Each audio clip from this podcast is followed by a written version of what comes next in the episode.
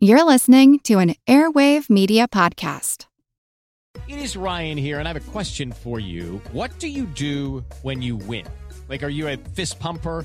A woohooer, a hand clapper, a high fiver. I kind of like the high five, but if you want to hone in on those winning moves, check out Chumba Casino. At chumbacasino.com, choose from hundreds of social casino style games for your chance to redeem serious cash prizes. There are new game releases weekly, plus free daily bonuses. So don't wait. Start having the most fun ever at chumbacasino.com. No purchase necessary. Group. Void were prohibited by law. See terms and conditions. 18 plus.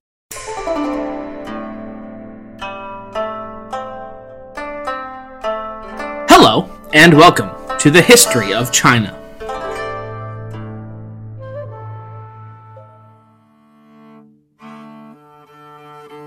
Mongol 11 Ogedei cometh.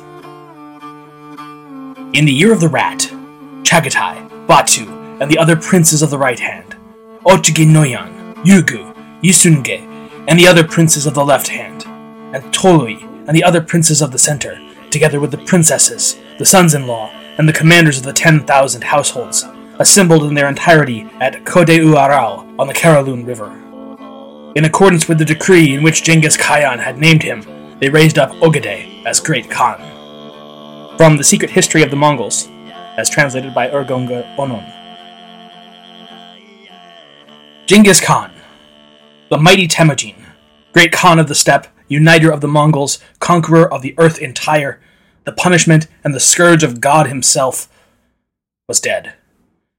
He had been, in the language of the ever death averse Mongolian writers and storytellers, carried off to heaven, as though he himself had ascended to godhood, in the Chinese year of the water snake, or mid August of 1227, while on what would be his last campaign against the Tangut rebels of the Western Xia regime. And really, who can say that he had not ascended, in fact? For surely his name and his legacy endured, and still endure, far beyond the limitations of his mortal coil.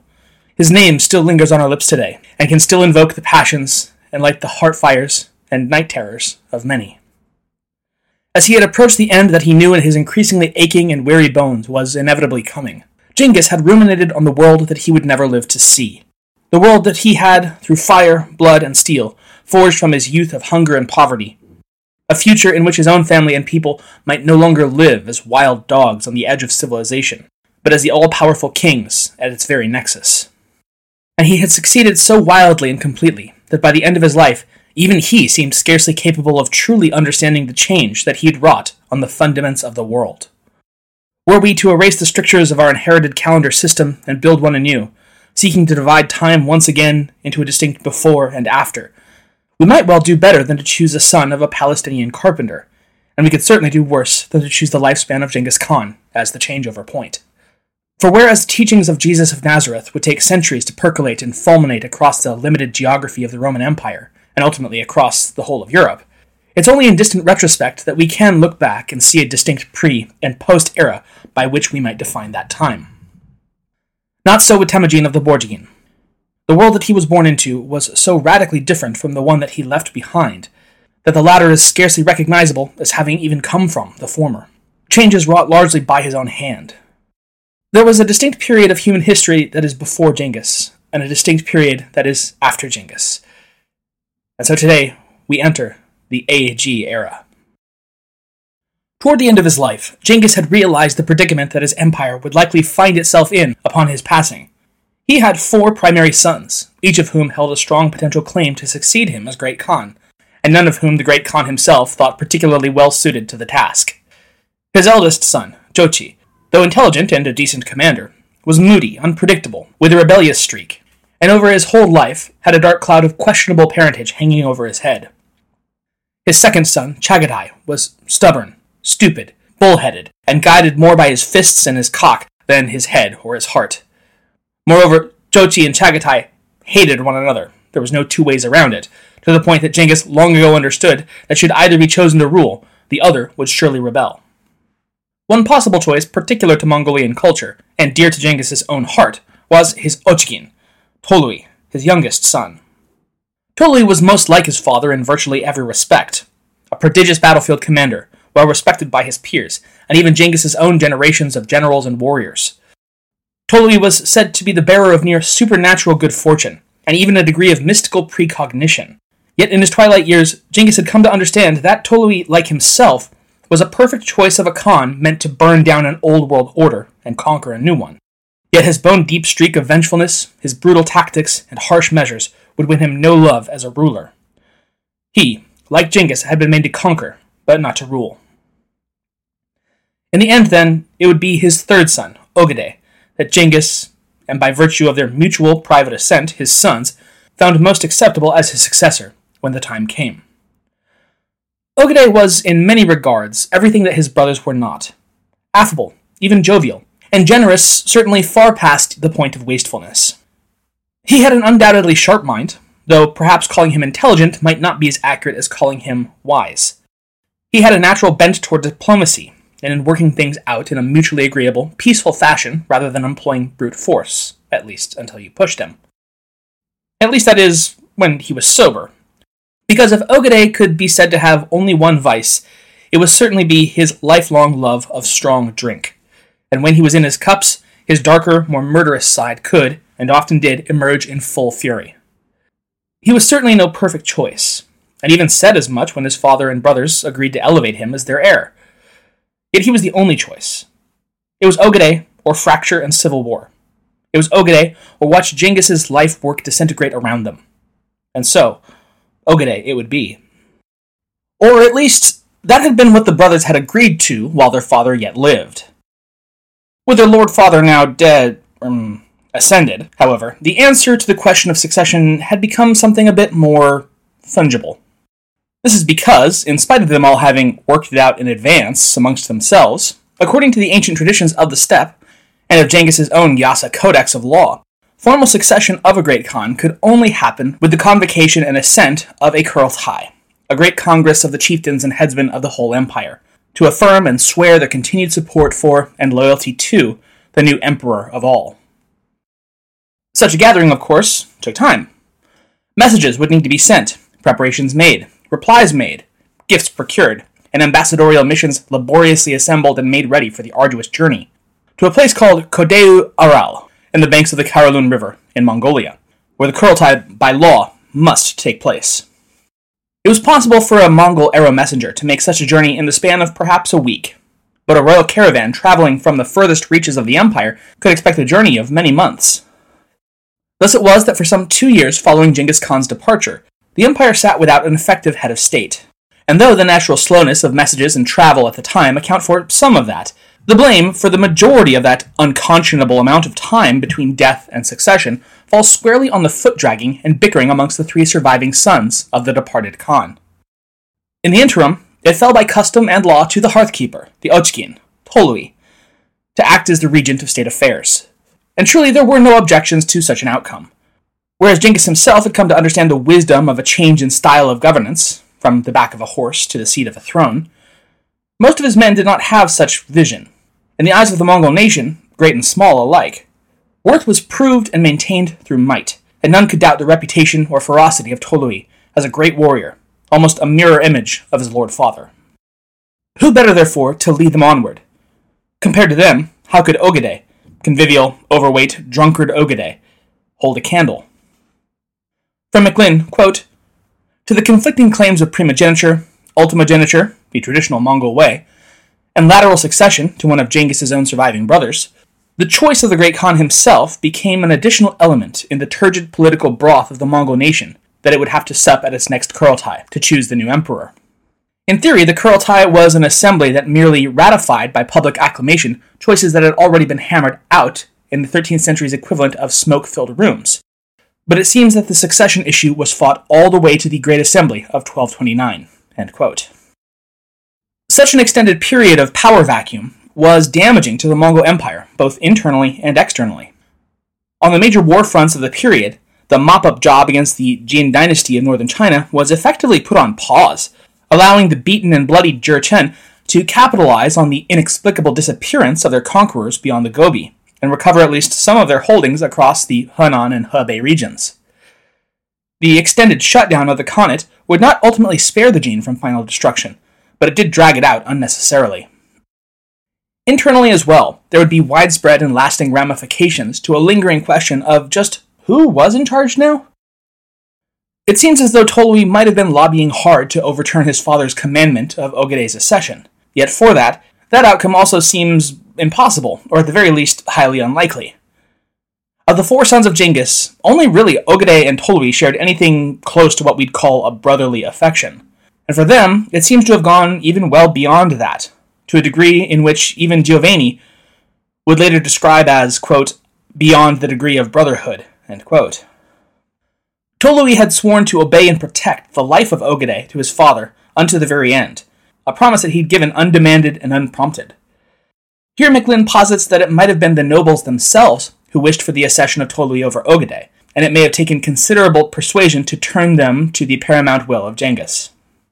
Another possibility lays in Genghis's close advisor and personal court astrologer, Yelu Chucai, who is said to have, quote, argued persuasively for a Chinese model of hierarchy, a Khan of Khans at the top, princes of the blood as second, a wider imperial family third, and a host of courtiers and nobles beneath it, end quote.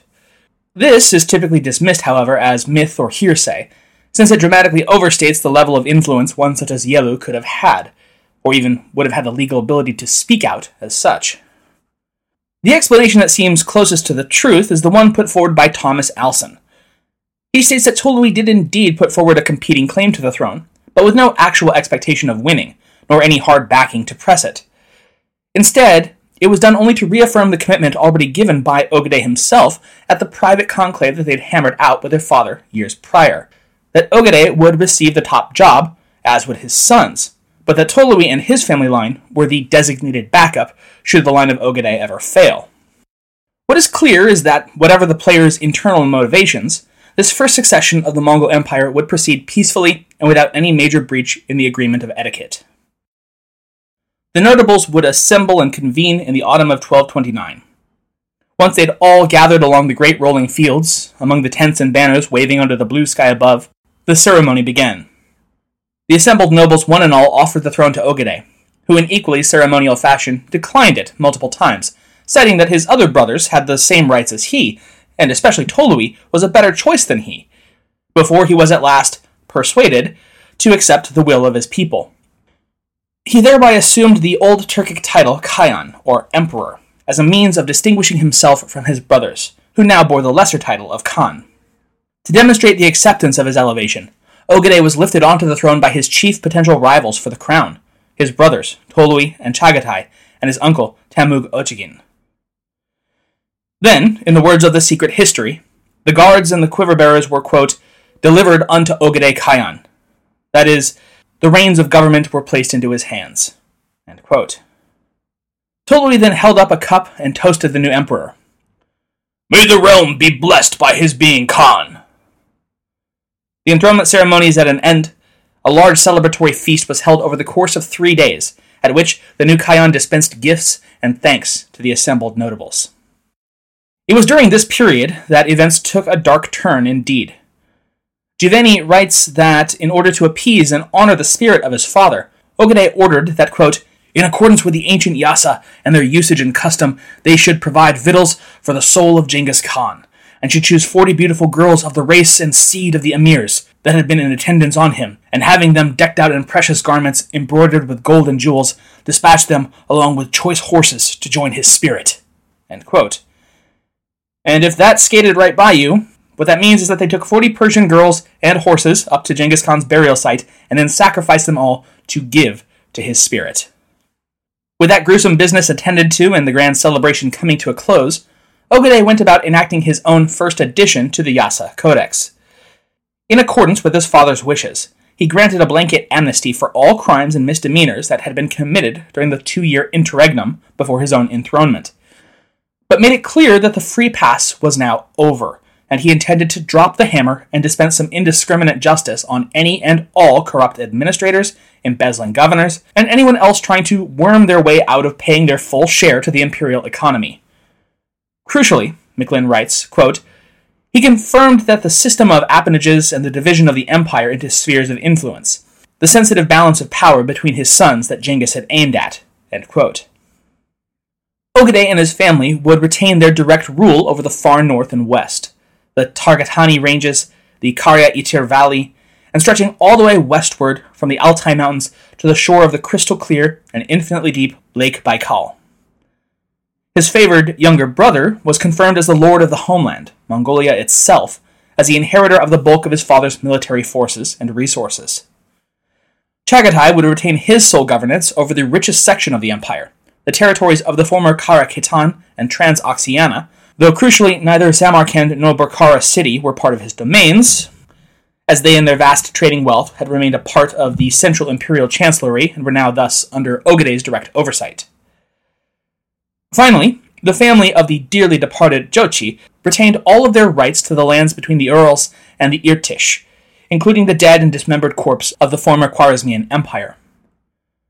Upon Jochi's own untimely death, that realm, what would in time come to be known as the Ilkhanate, had been further subdivided between his three sons.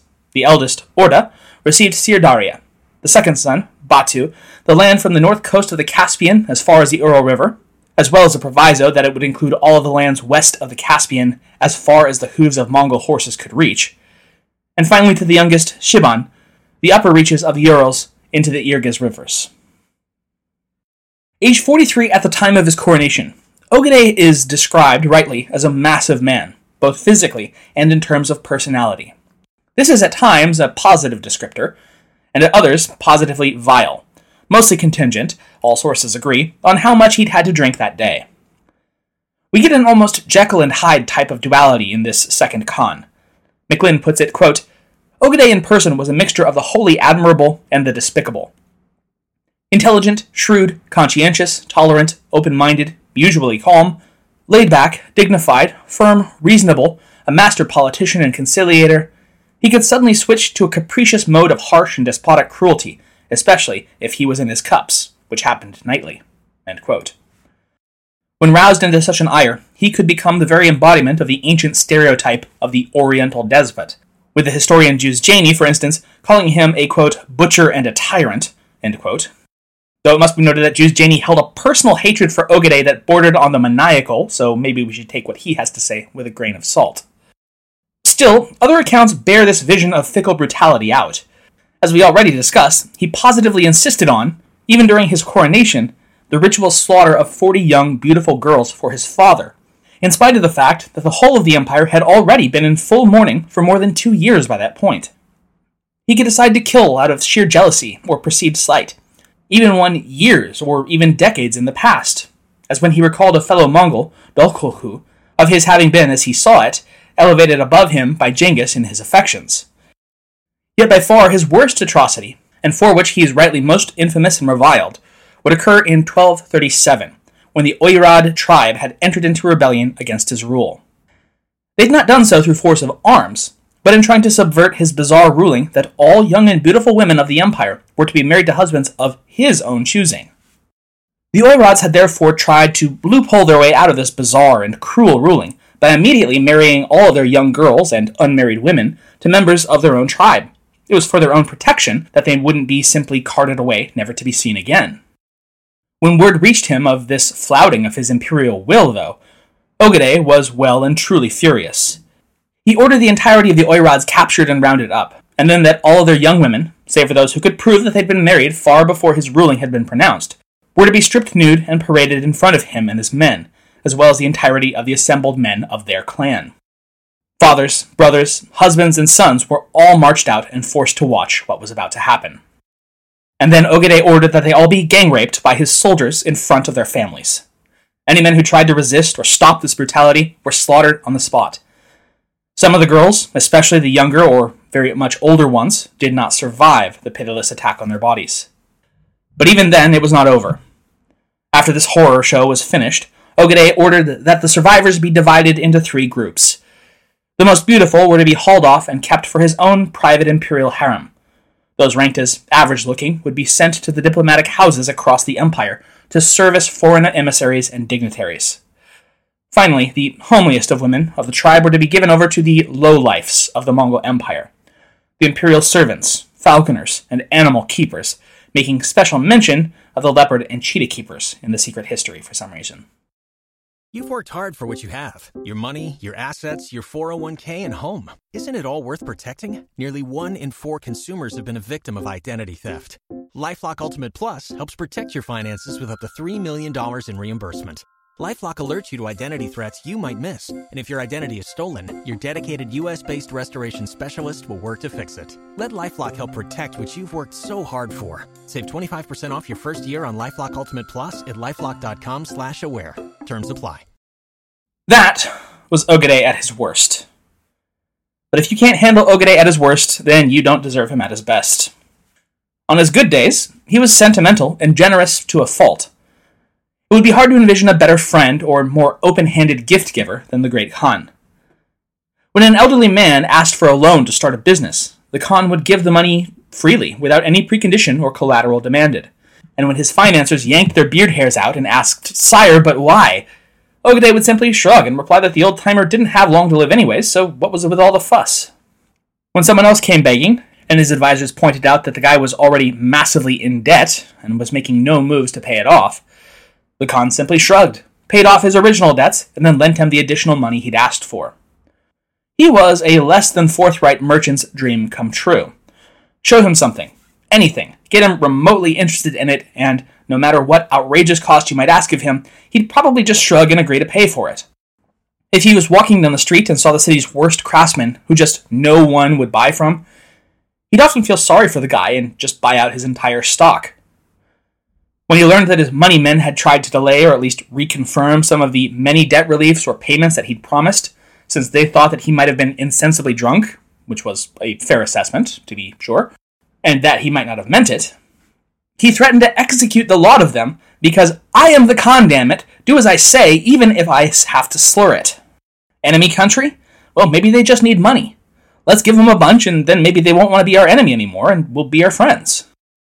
The guy just did not care about money, to the point where his officials were, at least figuratively, and quite possibly literally, tearing their own hair out as he time and again threatened to somehow drain the bottomless Scrooge McDuck style pool of treasure his imperial treasury had amassed. In fact, when he was informed of the expenses involved in just making sure that the imperial treasury was kept sufficiently well guarded, this information actually got him irritated. Why in the world are we spending money to guard our money? He ordered the Treasury Guard staff removed and issued a decree that, hey guys, if you just need some money, I mean, there it is. Go get what you need. It's fine. If you're inclined to believe Juvaini, and generally I am, those are all actual incidents that actually happened. If this isn't all silly or foolish enough for you yet, it extended well beyond straight money matters. A famous tale is of the Khan presiding over the case of a rogue wolf that, after a long stint of terrorizing and stealing Mongol sheep, had at last been captured. Brought before the Great Khan prior to its execution, the criminal wolf was unexpectedly pardoned by the beneficent Ogedei, on the sole condition that he instructed the animal, and it go on to relate to all the other wolves, that they must move themselves away from this place into another area, and to be good little doggos from here on out. After a long moment, he stated that the wolf had agreed to the deal, and it should be forthwith taken out of the city and released. His officials, no doubt utterly baffled by this Dr. Dolittle farce unfolding before them, took the wolf out, let it go, and then immediately set the Imperial hunting dogs on it, ripping it to shreds. When the Great Khan found out about this trickery, he was, of course, enraged, and had all of the offending hunting dogs executed at once for treason.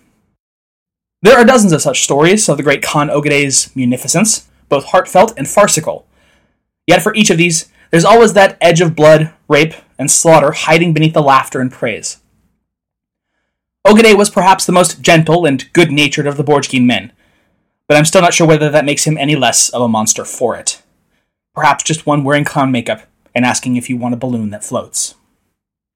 Regardless, Ogedei was certainly an inspired choice by Genghis to be his successor in at least one respect that he understood, like his father, that for the Mongol Empire to survive and thrive, it would have to grow and grow endlessly. Conquest empires are an inherently unstable enterprise. They're begun by a unified vision and sense of self, but also through a desire for more. The pillage of the exterior is what feeds the engine that drives success and wealth untold and demands always more. Ogedei Khan began his reign with a burst of activity that the Khanate had been, well, waiting for, literally for years now. Again, all major operations and decisions had been put pretty much on hold until the Kurultai had been officially completed, which is to say, there was a lot to get done. Now, Genghis had, across almost his entire life, ascribed to the philosophy of the great Ron Swanson never half ass two things, whole ass one thing. He'd spent a lifetime methodically moving from one campaign of utter destruction and terror to the next in turn. First Mongolia, then Xi Xia, then Jin China, then Kara then Khwarezmia, and perfectly willing to add a traitorous Xi Xia kingdom back onto his to do list for appropriate attention when he got around to it, but unwilling to divide his attention across multiple targets. Destroy one kingdom, destroy it well, and then move on. Ogedei was, as with so many other things, rather unlike his father in this regard. This isn't to say that the second Great Khan had any intention of half assing a bunch of projects. Instead, he resolved to whole ass every single project almost all at once. This was not, in spite of what it sounds like, a crazy or critically unwise decision or assessment of his or his empire's capabilities. Ogedei had, after all, spent his life in the saddle as a commander of the Mongol armies on campaign, and knew very well of their efficacy and abilities against their myriad foes. Moreover, he knew that he had come into possession not of the little ragtag group of nomadic herdsmen wearing volskin robes, and had been laughed at by their enemies because their horses were too skinny and their saddles didn't fit. That had been the army of Genghis. No, the Mongol Empire Ogedei now helmed was the richest kingdom in the world, or near enough, and militarily second to none. They could afford to launch operations across multiple theaters of war, and it would be arguably irresponsible not to, given the insatiable hunger of the Empire's population for more plunder and further conquests.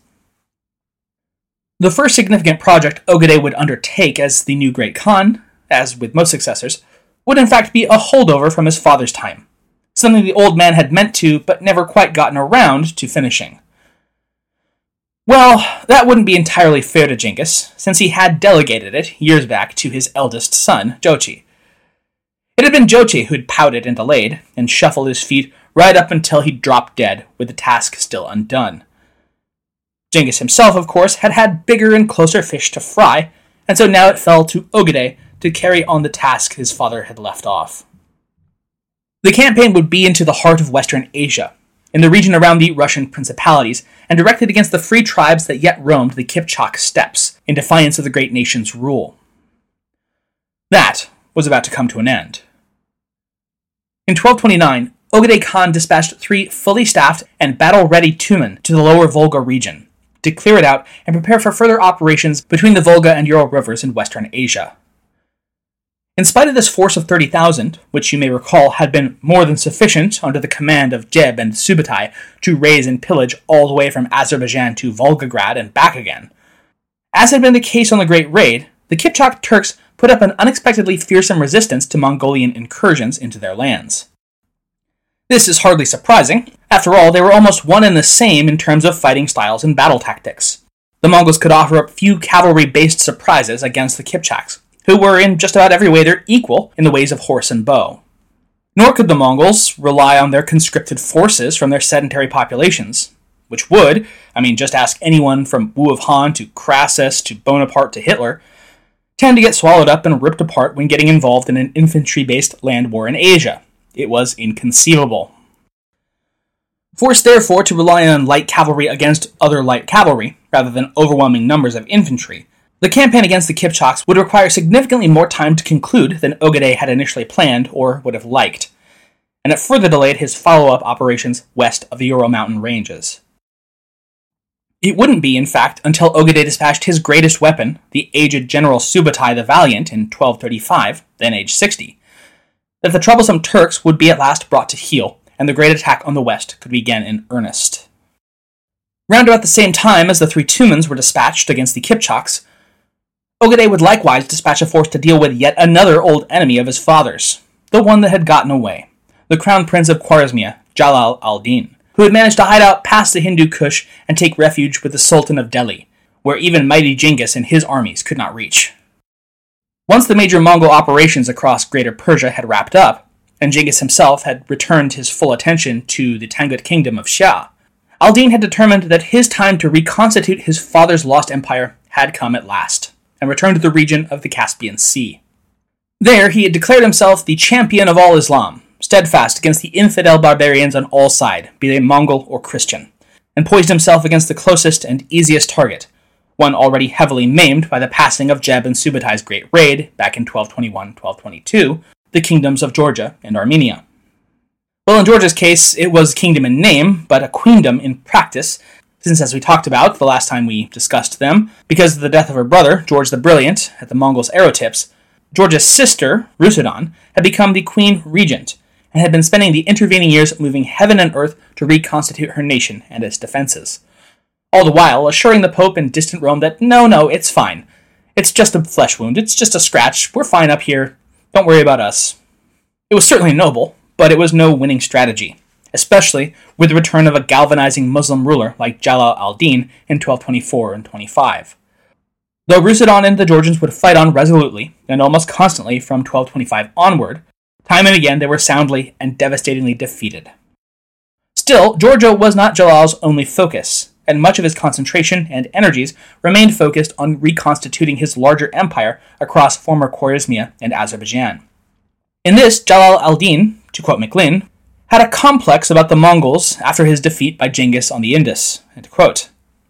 Thus, when his armies had been able to launch a counterattack against Mongol allied forces in eastern Iran in 1228, and managed to rout the army as well as capture some 400 soldiers, it was Jalal himself who served as the headsman for the executions until he physically exhausted himself. He went on to trumpet his victory all over Asia, of his triumph against the supposedly invincible Mongol armies. To this claim, however, the as yet unenthroned Ogedei was not willing to give oxygen, or allow such a propaganda victory, however minor. Ogedei had penned an open letter of reply to Al-Din's crows of victory over his forces, saying in essence, nah. From the Richards translation of the Chronicles of Ibn al-Athir, quote, These are not our followers. We had already banished them from our presence. Interestingly, many of those who had escaped capture and execution at the hands of Jalal al-Din would flee westward and at least some of them found refuge with the infamous Nizari Ismailis, aka the Assassins, which had been operating out of the mountain holdfasts in northwestern Iran since 1080. In any event, the minor victories scored here and there against the Khanate by Jalal al-Din proved short-lived. By the time he'd turned back towards Georgia, he found the indomitable Queen Rusudan had forged an alliance with the sultans of Rum and Damascus, effectively sealing off the way west for him and forming an anvil against which Ogedei's hammer could strike. Jalal al-Din's downfall would come in 1230. Following a devastating defeat by the Seljuk forces of Rum and Damascus, that August at the Bay of Arzincan, costing him tens of thousands of troops in the span of three days of battle. Jalal would retreat only to find yet another massive force of Mongols, commanded by Ogedei's personal pick of general, the imperial Keshik companion, General Chormakhan, whose deeds and exploits would rank him in time nearly alongside that of Jebe and Subutai in the Mongol chronicles. The Great Khan had ordered his general in no uncertain terms that Chormakhan was not to let up or accept anything less than the utter destruction of Al-Din. Moreover, even the assassins themselves had made it known that they too intended on pursuing joint action in their common defense against this clear and present danger in Jalal al-Din. Quote, Chormakhan knew of Jalal's methods and his reliance on speed, so concluded that he could outsmart him by moving with even greater velocity. Once across Amudarya, and with intelligence from the assassins on Jalal's whereabouts, he acted decisively. In a series of forced marches that would have been all but impossible for any other army, but was little more than standard operating procedure for Mongol cavalry battalions, Chormakhan drove through the Khorasan to Ray and then to the outskirts of Tabriz with a swiftness that took the city's defenders completely by surprise. Not content with a single headed serpent strike, as per the Mongol norm, as his main force thus moved, Several other Mongol units moved in and captured Qom, Hamadan, Far, Kirman, and others in rapid succession. Realizing at last what danger he was in, al-Din desperately tried to make peace with the Seljuks and Georgians to rally a defense against the Mongol invasion, only to find, to his horror, that, surprise, no one was willing to lift so much as a finger to assist or save him this time. Therefore, as had his father a decade prior, Jalal al-Din bravely turned and ran away and Chormakhan followed. The Muslim prince was nearly caught for the first time in the city of Ray, having mistakenly concluded that the Mongols pursuing him, since they'd vanished from sight, must have given up the chase. Al-Din ordered a three day long feast in celebration. But no, they'd actually just been off surveying the wider area, and later that night returned in full force to seal the city off. Jalal managed to escape only by convincing his top general, Orkhan, to conduct what amounted to a suicide mission of raising the prince's standard and then dashing off into the night, to be inevitably caught and executed by the Mongol army, while Jalal himself slipped away. He'd not prove so lucky a second time. While encamped near Amid in the region of Kurdistan, bandits caught sight of his nighttime fire and set upon him and his entourage. Either not recognizing him, or perhaps just not caring, the bandits slew the entire party and looted their treasure. Though a number of false Jalal al-Dins would rise up in the intervening decades to attempt to take up the mantle against Mongol subjugation, this is, in the end, all sources agree, how he met his ignominious end. A fact that gave General Chormakhan no small degree of delight. His foe had not gone out in a blaze of glory like a hero, but had had his throat cut in his sleep like a dog.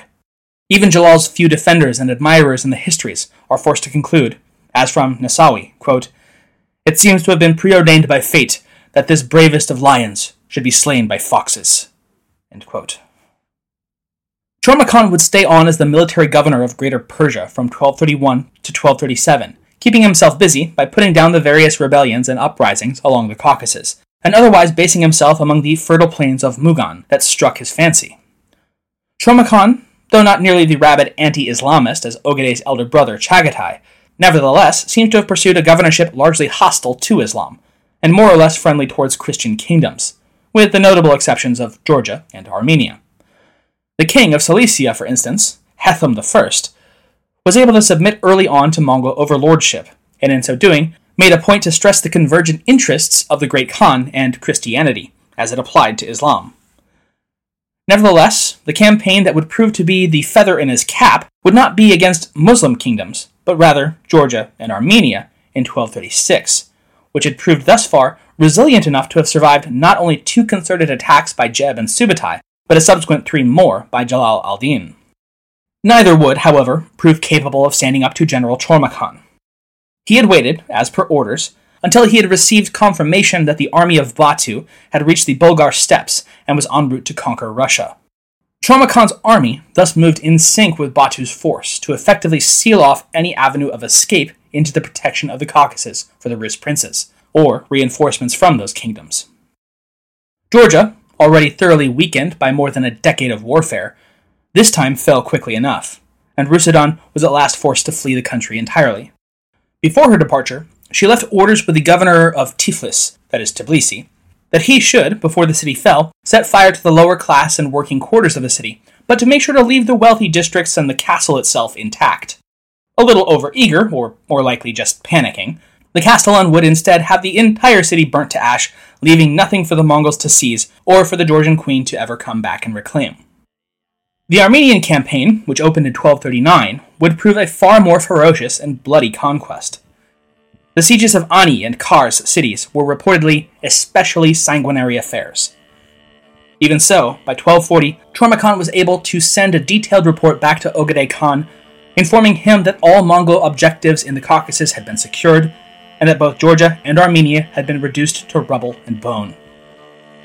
Serendipitously, it was at this, his moment of crowning glory, that Chormakhan's health utterly collapsed. He mysteriously lost the power of speech and resigned, dying the following year. His wife, Altan Khatun, would rule as governess regent in his stead until a new permanent appointee could arrive the following year.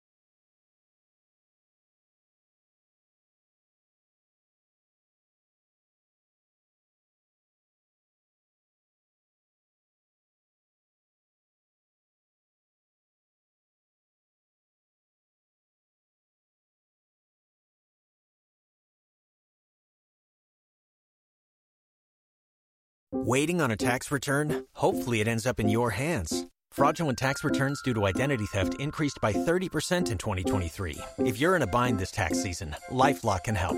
Our US based restoration specialists are experts dedicated to helping solve your identity theft issues. And all Lifelock plans are backed by the Million Dollar Protection Package. So we'll reimburse you up to the limits of your plan if you lose money due to identity theft. Help protect your information this tax season with LifeLock. Save up to 25% your first year at LifeLock.com slash aware.